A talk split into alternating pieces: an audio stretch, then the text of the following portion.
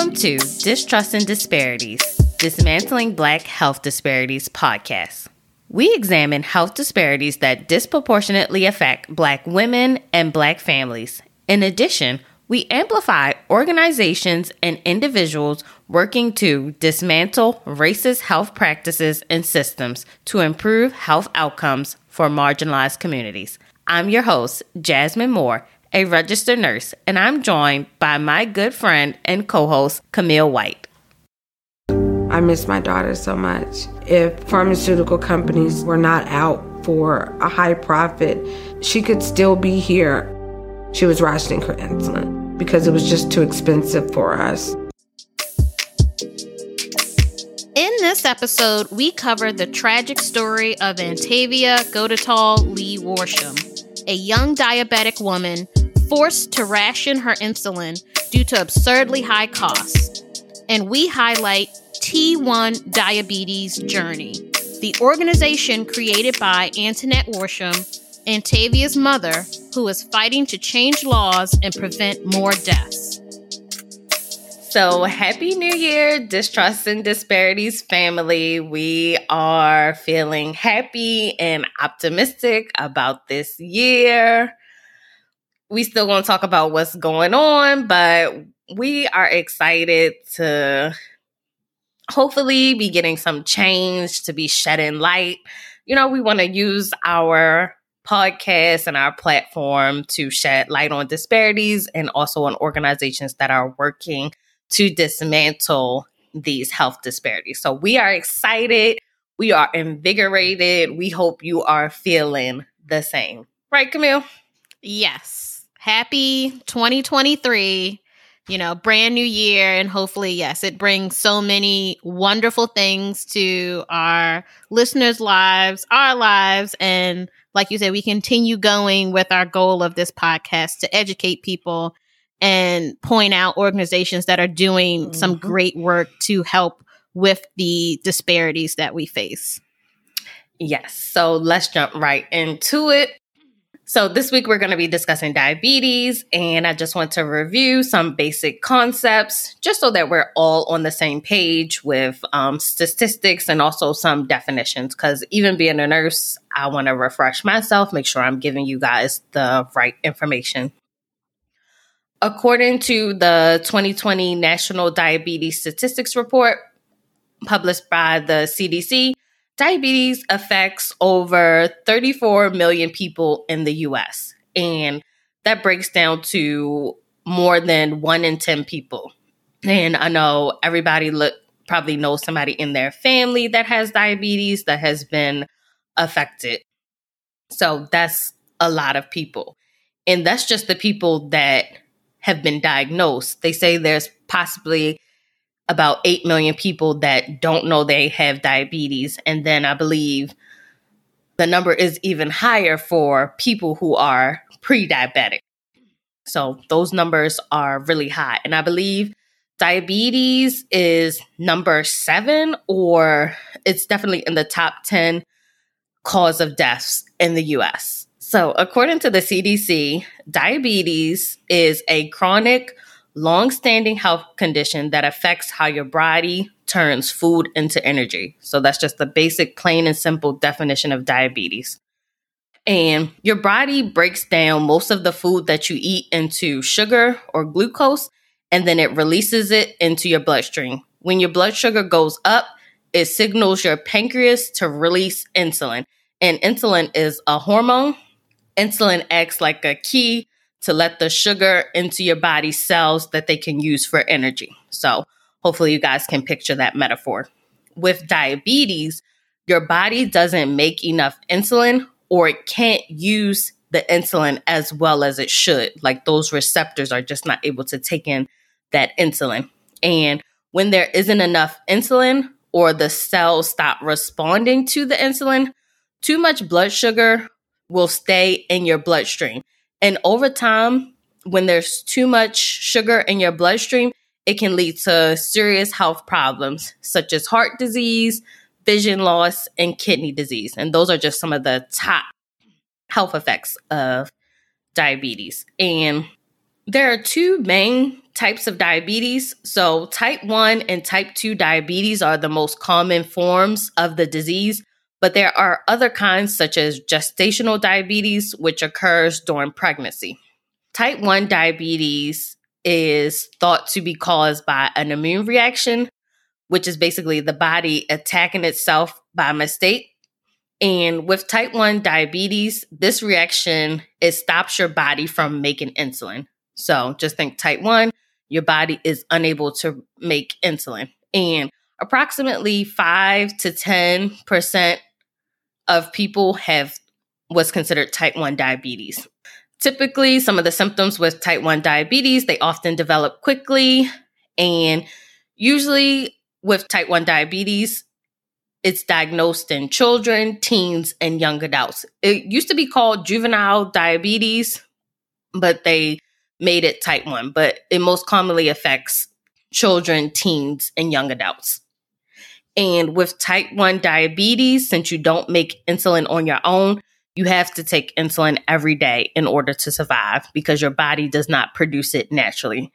Currently, there's no way to prevent type 1 diabetes. With type 2 diabetes, your body doesn't use insulin well and it can't keep blood sugar at normal levels. And approximately about 90 to 95% of people with diabetes have type 2. And it develops over many years and is usually diagnosed in adults. But in recent years, more and more children and teens are getting type 2 diabetes. And a lot of times, unlike type 1, you may not notice the symptoms at all. So it's really important when you have your routine checkups that your doctor, your primary care doctor, they test your sugar levels.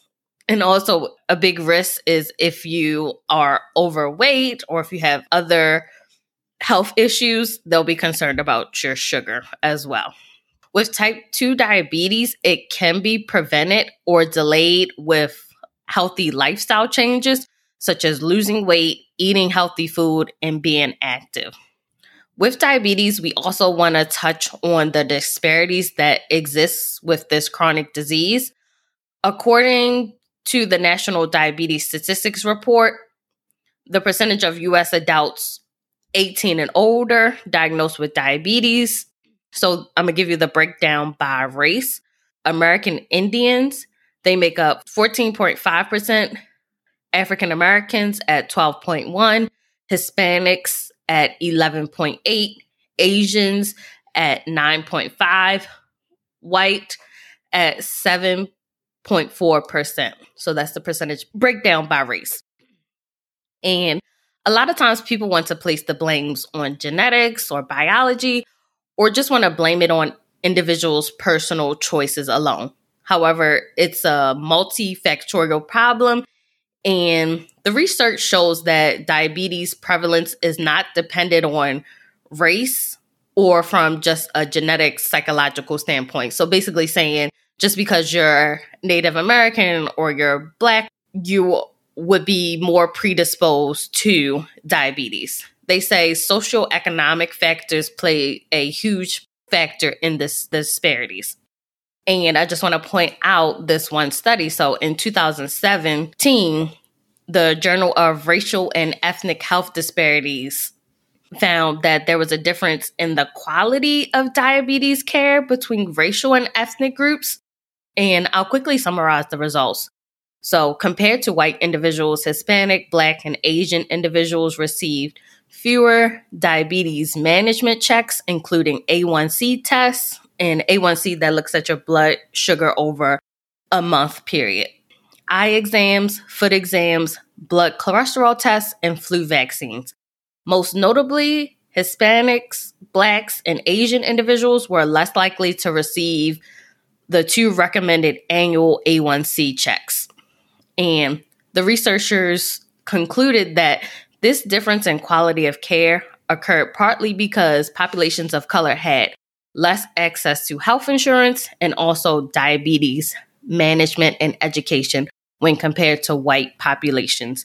And this is just a brief overview, but diabetes is a very complex disease to manage. And like I said, the symptoms with type 2 diabetes specifically, you won't notice them as much. It kind of like creeps up on you. Like your doctor tells you, oh, your sugar is high. You need to start making some lifestyle adjustments. If you ignore that, like your cells, they become less responded to insulin and your sugar rises. And it can affect your eyes, your heart, your kidneys. And if you aren't getting the right education on how to manage it, how to um, look at what you're eating and calculate how much insulin you have to give yourself, understanding that you, the importance of checking your sugar three to four times a day. And also, you're going to be sticking yourself with a needle up to four times a day. It's a very complex disease to manage. And the research is showing that people from lower income households and also black and minority patients they just aren't receiving the education to understand what they need to do to manage their diabetes. And it's just sad. And like i said diabetes is the seventh leading cause of death in the us and i've known so many people that have lost toes feet. It's affecting their vision affecting their heart. It's just sad. And I'll point out this one thing before we move on, and I'll let you comment, Camille. Just the stark difference in care, because just working in a busy city hospital, so many people just didn't understand how to manage their diabetes and when to take their medication correctly. And then when I went to a hospital that was in a wealthy neighborhood, people are like, oh, I have a nutritionist, I have an endocrinologist. That's somebody who specializes in the pancreas and understands how to manage your diabetes. They also see a diabetes educator and specialist. They just have so much access with their insurance, and their doctors are recommending they get these necessary tests done and that they have the support they need to manage their diabetes. Yeah, that's always the problem when it comes to not only the way that our insurance and healthcare mm-hmm. is set up mm-hmm. in this country, where if you are poor, if you are a lower income, you don't have the access to that. And that's bullshit because healthcare and access to, you know, equitable healthcare is a human right. It shouldn't be based on, you know, how much money your household has. Therefore, you know, whatever job you have, then the insurance that you have access to and therefore what doctors you have access to who are then going to tell you like oh hey i can hook you up with this nutritionist and this person and that mm-hmm. person that's really going to help you maintain a good quality of life because like you said it's a chronic illness this is a chronic disease that you'll have to live with the rest of your life so you'll have some people that won't have to go through the hardships that so many others do every day. Like you said, losing limbs and suffering so many other uh, terrible consequences of diabetes when it's not managed properly. Mm-hmm. It's just a complex problem. And I know a lot of people be like, well, why can't they just lose weight or why can't they do this?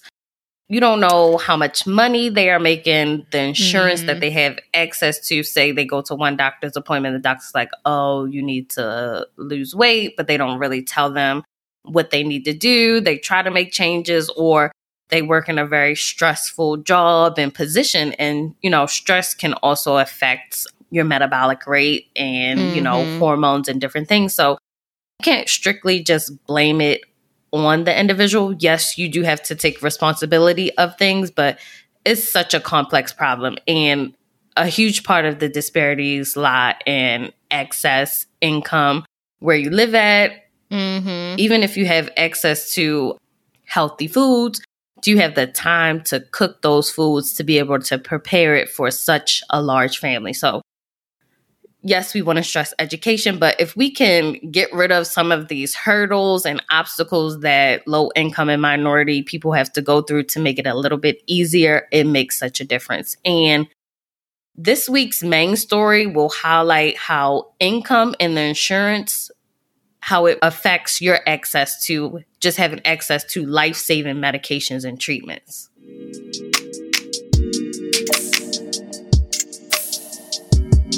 For our main story, we want to talk about Antoinette Worsham. She's a native of Cincinnati, Ohio, and a mother of four. And she has two daughters, Antavia and Antonique, who both have type 1 diabetes. Her oldest daughter, Antavia, was diagnosed at age 16, and her other daughter, Antonique, was diagnosed at age 12. And Antavia, she was in high school when she was first diagnosed with type 1 diabetes. Her mom wrote on her website that she struggled with managing her diabetes after she was first diagnosed, but she eventually prevailed. And like we were talking about in the pre discussion, diabetes is a very complex disease to manage. And especially with type 1 diabetes, just imagine being a child and you have to stick yourself multiple times, or sometimes there is a device that you can wear that sh- tells you your blood sugar, but that might be new. I don't know if they had that back then. I know in high school, my diet was probably trash. I was eating on like a irregular schedule. So I can just imagine just figuring out how much insulin to give yourself based off your diet. So I can only imagine how hard that was being a newly diagnosed diabetic in high school. Antavia, she eventually graduated from high school in 2013 and she continued on to college at Cincinnati State Technical College. In 2016, Antavia turned 21 and unfortunately, she was kicked off her state's insurance program, which was which was the Bureau for Children of Medical Handicaps and that's an Ohio program that provides aid to those with disabilities and other medical conditions the program, it ends at 21. At the time, Antavia, she worked two jobs. She was a seasonal employee at the Paul Brown football stadium, and she also worked full time for a security company at the Delta building. She had insurance through the company, but still, the price of insulin and her supplies was very steep. So she's 21 at the time, and with her insurance, it reportedly cost her 1,200 to $1,300 for a 90 day supply of insulin. And that's not factoring in the supplies. So just imagine you're 21, you're trying to go to school, you're working two jobs, and it's going to cost you $1,300 or more for a life saving medication that you need. That's insane. Like right. I did not I did not have that money at that age to no you like set aside for that. Like that's something that you have to mm-hmm. get. And I can imagine it was probably free with a combination of her being on her mom's insurance and then getting that assistance program. And then just imagine at 21, they tell you it's going to cost you $1,300 a month to pay for insulin. And mind you, you need this medication to survive.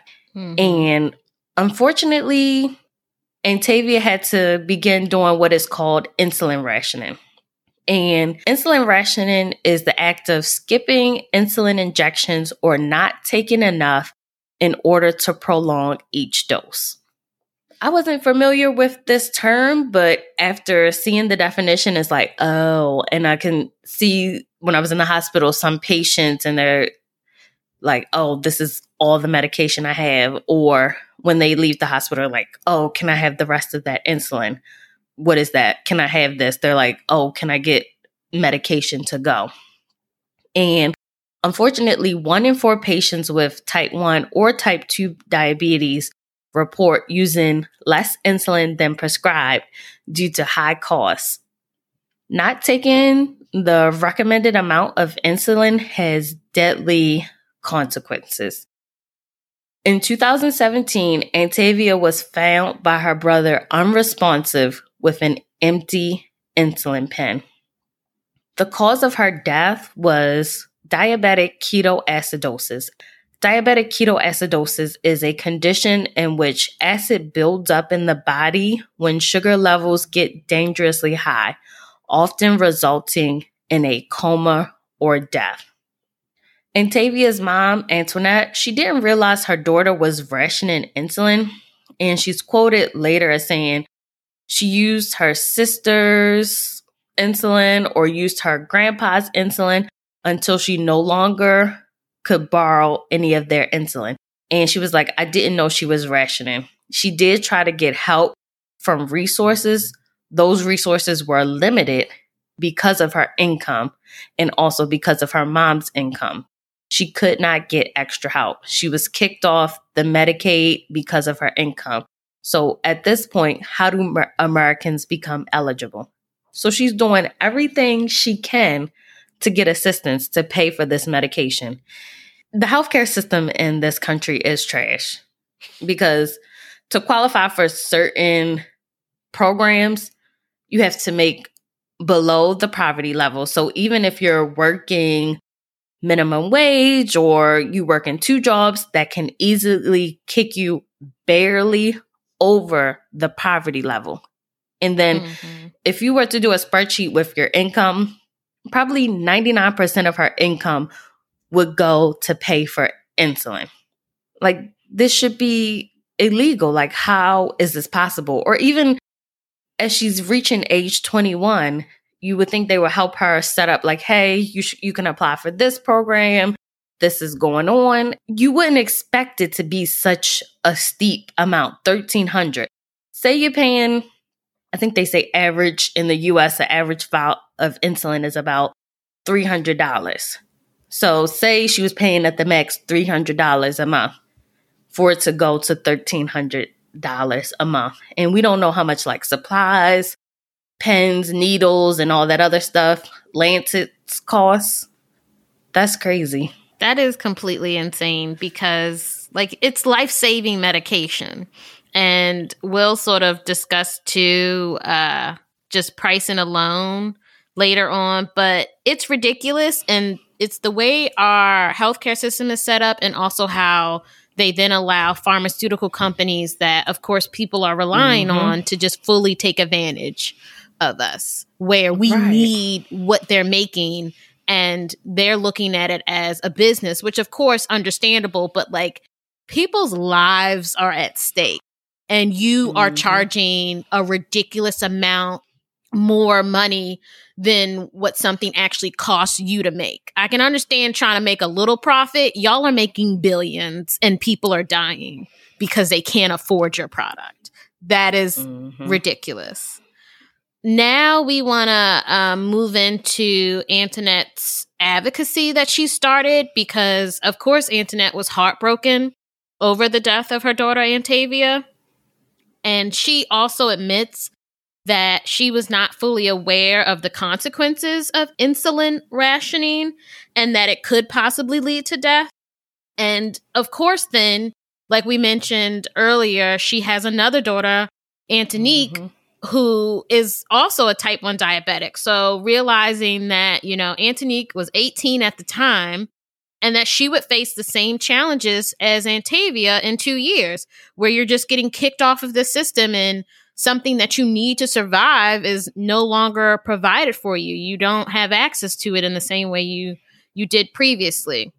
So that was when Antoinette really sort of realized and understood that like she needed to do something to bring awareness to what was going on. And you see this time and time again where you have family members, spouses, parents go through something so tragic as losing someone. And mm-hmm. that then motivates them to try and help other people, which is, you know, the one bright side out of all of this. Prior to her death, she was doing everything that she could. You know, she, her daughter had insurance, she was working a job. You wouldn't think she would end up dying six years after she was diagnosed with type 2 diabetes. It's just sad. And a lot of times we have insurance and if we don't use it, it's like, okay, we're fine, we're healthy, but we don't understand like these insurance companies are taking advantage of us. It's not until say we have to have like a really uh serious procedure and they hit you with this crazy, insane bill, or you need like a specific medication and they're charging you a crazy price. And it's sad that you don't realize until something bad happens, like the worst possible consequences that the healthcare system and these pharmaceutical companies are just taking complete advantage over us. It's just ridiculous that mm-hmm. it's profits over people. Yeah, which is a terrible way to run any business, especially mm-hmm. when you're in the business of providing life saving medications and other things that people need. This isn't, you know, mm-hmm. an elective sort of thing or, you know, she just wanted insulin. Like, no, she needed insulin to live. Right. So Antoinette began to attend protests and advocate for changes for her daughter and others with type 1 diabetes. She even went to protest outside of Sanofi Drug Company, which is in Cambridge, Massachusetts. It's one of the largest manufacturers of insulin. And Antoinette was with three other parents who had also lost their children for the same exact reason of insulin rationing. And they wanted to make a statement by delivering the ashes of their children to the CEO. However, the protests was shut down because the pharmaceutical company shut down the building and threatened to arrest protesters. And one protester pointed out that, quote, the only innovative solution we want from insulin makers is lower prices. Antoinette also, even in her advocacy efforts, was involved in a documentary and they drove to Canada to compare the insulin price difference between the US and Canada. It was 10 times cheaper in Canada than in the US to purchase the same vial of insulin made by the same exact pharmaceutical company. So, like we've said, it's trash. Mm. Our system is trash. Mm. The same company should not be deciding, depending on what country they're selling to, how much they're going to sell it for. The mm fact it that you could sh- just go to Canada and get it 10 times cheaper is is ridiculous. Yeah, the same company is selling it for 10 times more in America. And that just shows here in America we let pharmaceuticals dictate the price of drugs and how much they're going to charge. Mm-hmm.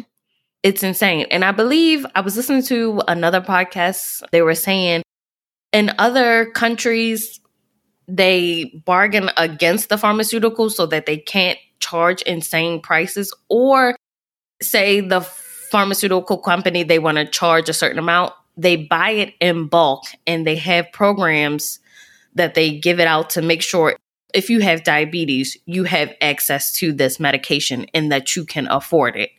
Mm-hmm. Because like but, those are countries that are trying to help their citizens, that are caring for their citizens in some way or another. We we give these companies so much power.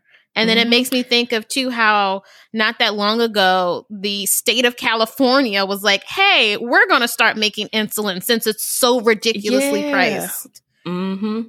I think it was like a study. They looked at the price of insulin, and I believe from like 2014 on up, just the price has steadily gone up, gone up. And it's not like they're doing anything new.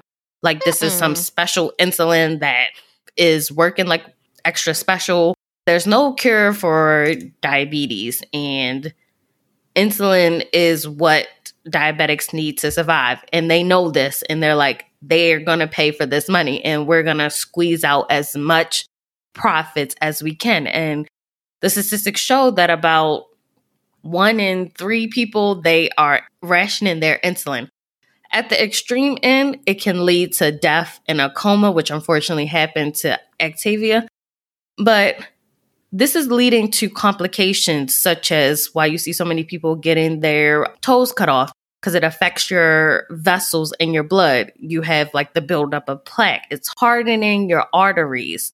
Um, a lot of people they get what's called I don't know why I can't think of it, but when you have like the numbness and tingling, you can't feel things. It can just lead to so many complications. Vision changes, your kidneys, diabetes can slowly affect almost every organ in your body. And so many people need this medication and just the prices that they're charging in the US is outrageous. So later on with Antoinette's advocacy efforts, she ended up speaking to Congress in 2019. She was actually invited by the late Congressman Elijah Cummings. And it was a hearing before the House Committee of Oversight and Reform regarding drug prices and cost. And Antoinette shared her story and just how she fears that her other daughter, Antonique, with diabetes, would suffer the same consequences as Antavia. Antoinette pointed out how type 1 diabetics, they need insulin to survive and that the consequences of insulin rationing is not getting the attention it deserves. She also pointed out that the steadily rising costs of insulin and how pharmaceutical companies are getting away with prioritizing profits over people is just completely insane, like we've said, mm-hmm. because it costs most pharmaceutical companies between $3.69 to about $6.16 to manufacture one vial of insulin. Yet, insane. Americans, what do we pay? We pay on average $300 per vial. Jeez. Like the upcharge. It's again, understand that you're running a business and you need to have a profit in order to have money to continue to run your business. But that is insane. That profit margin mm. is insane because you care more about money than you care about people. Mm-hmm. And you're mm-hmm. literally a pharmaceutical company where your whole goal is making drugs so our lives can be better. And some people, if you don't have diabetes, are like, I live healthy.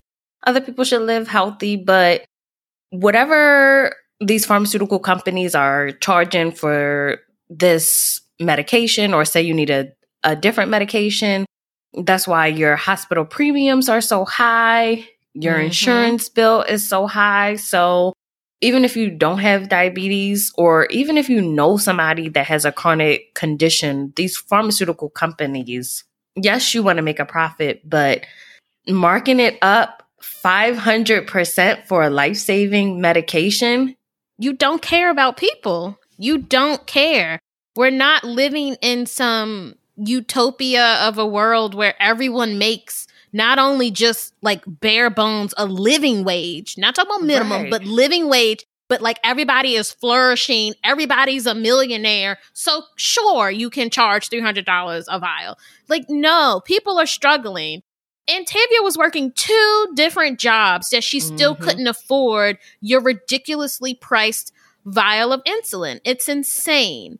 And uh, a federal appeals court acknowledged that the drug gouging law was unconstitutional, but still today, companies are charging a ridiculous amount of money, over 500%, for life saving medication.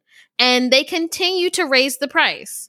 Antoinette also pointed out how pharmaceutical companies will say, Oh, we have programs to help those in need. And I've even seen that myself on like commercials, because again, mm-hmm. America is special and that we have so many pharmaceutical companies having their commercials on TV where it's just like, let us know, reach out to us if you need help affording this.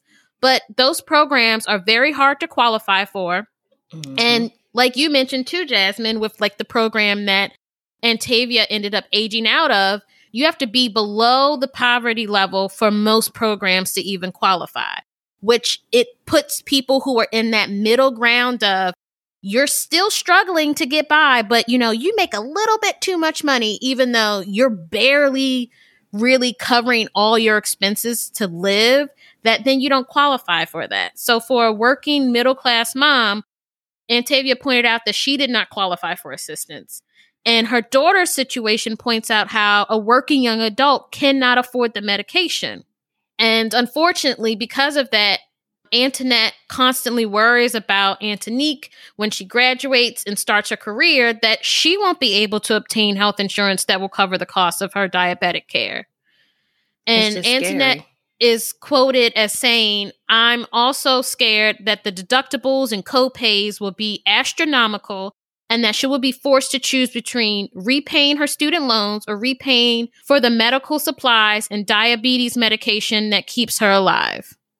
It's sad that you have to choose between, you know, feeding yourself, clothing yourself, providing basic needs for yourself, and also you need this life saving medication because mm-hmm. it's so ridiculous. And when you come out of school, if you it takes time for you to get a job, are there going to be programs out there that'll assist you?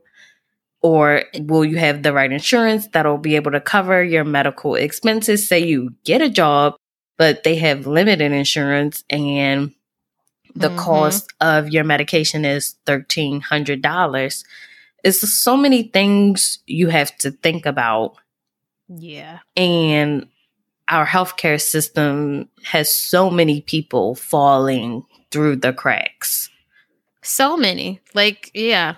And unfortunately, Antavia is just one of so many that ended up falling through the cracks where that shouldn't be the case.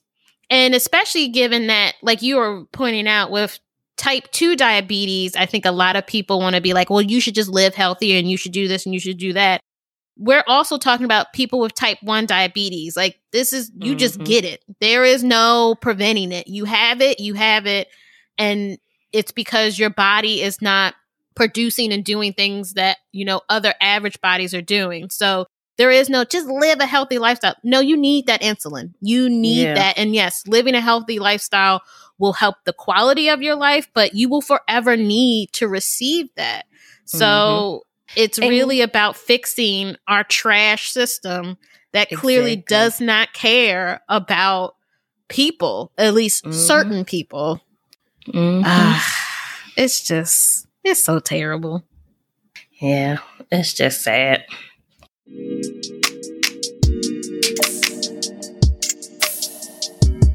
In addition to protesting and speaking to Congress and also going on various news outlets, Antoinette, she started the nonprofit organization called T1 Diabetes Journey.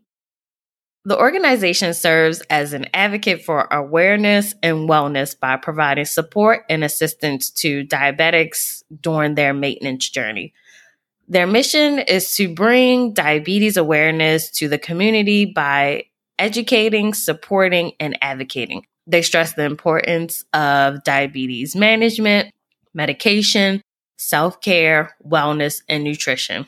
On the website, which you can find the link in the show notes, you can find a variety of resources, including links to the latest diabetes education and also various programs to help you save money on your prescription drugs.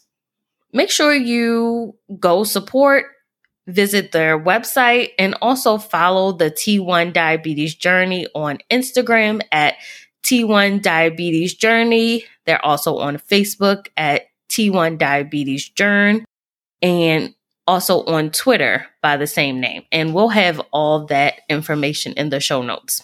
But Antoinette is doing her job to not only advocate for her own child, but also other diabetics, specifically type 1s diabetics that are going through the same problem, and just advocating for systemic change, which is needed. We hope to continue this conversation and bring on a diabetes expert so that they can continue to educate us how we can advocate for ourselves and just learn more about this chronic illness. Thanks for listening to this week's episode. If you would like to suggest a topic we should discuss or share your own personal story, email us at distrustanddisparities at gmail.com. Don't forget to subscribe wherever you listen to podcasts. Please rate, review, and follow us on Instagram and Facebook at Distrust and Disparities and on Twitter at DistrustPod.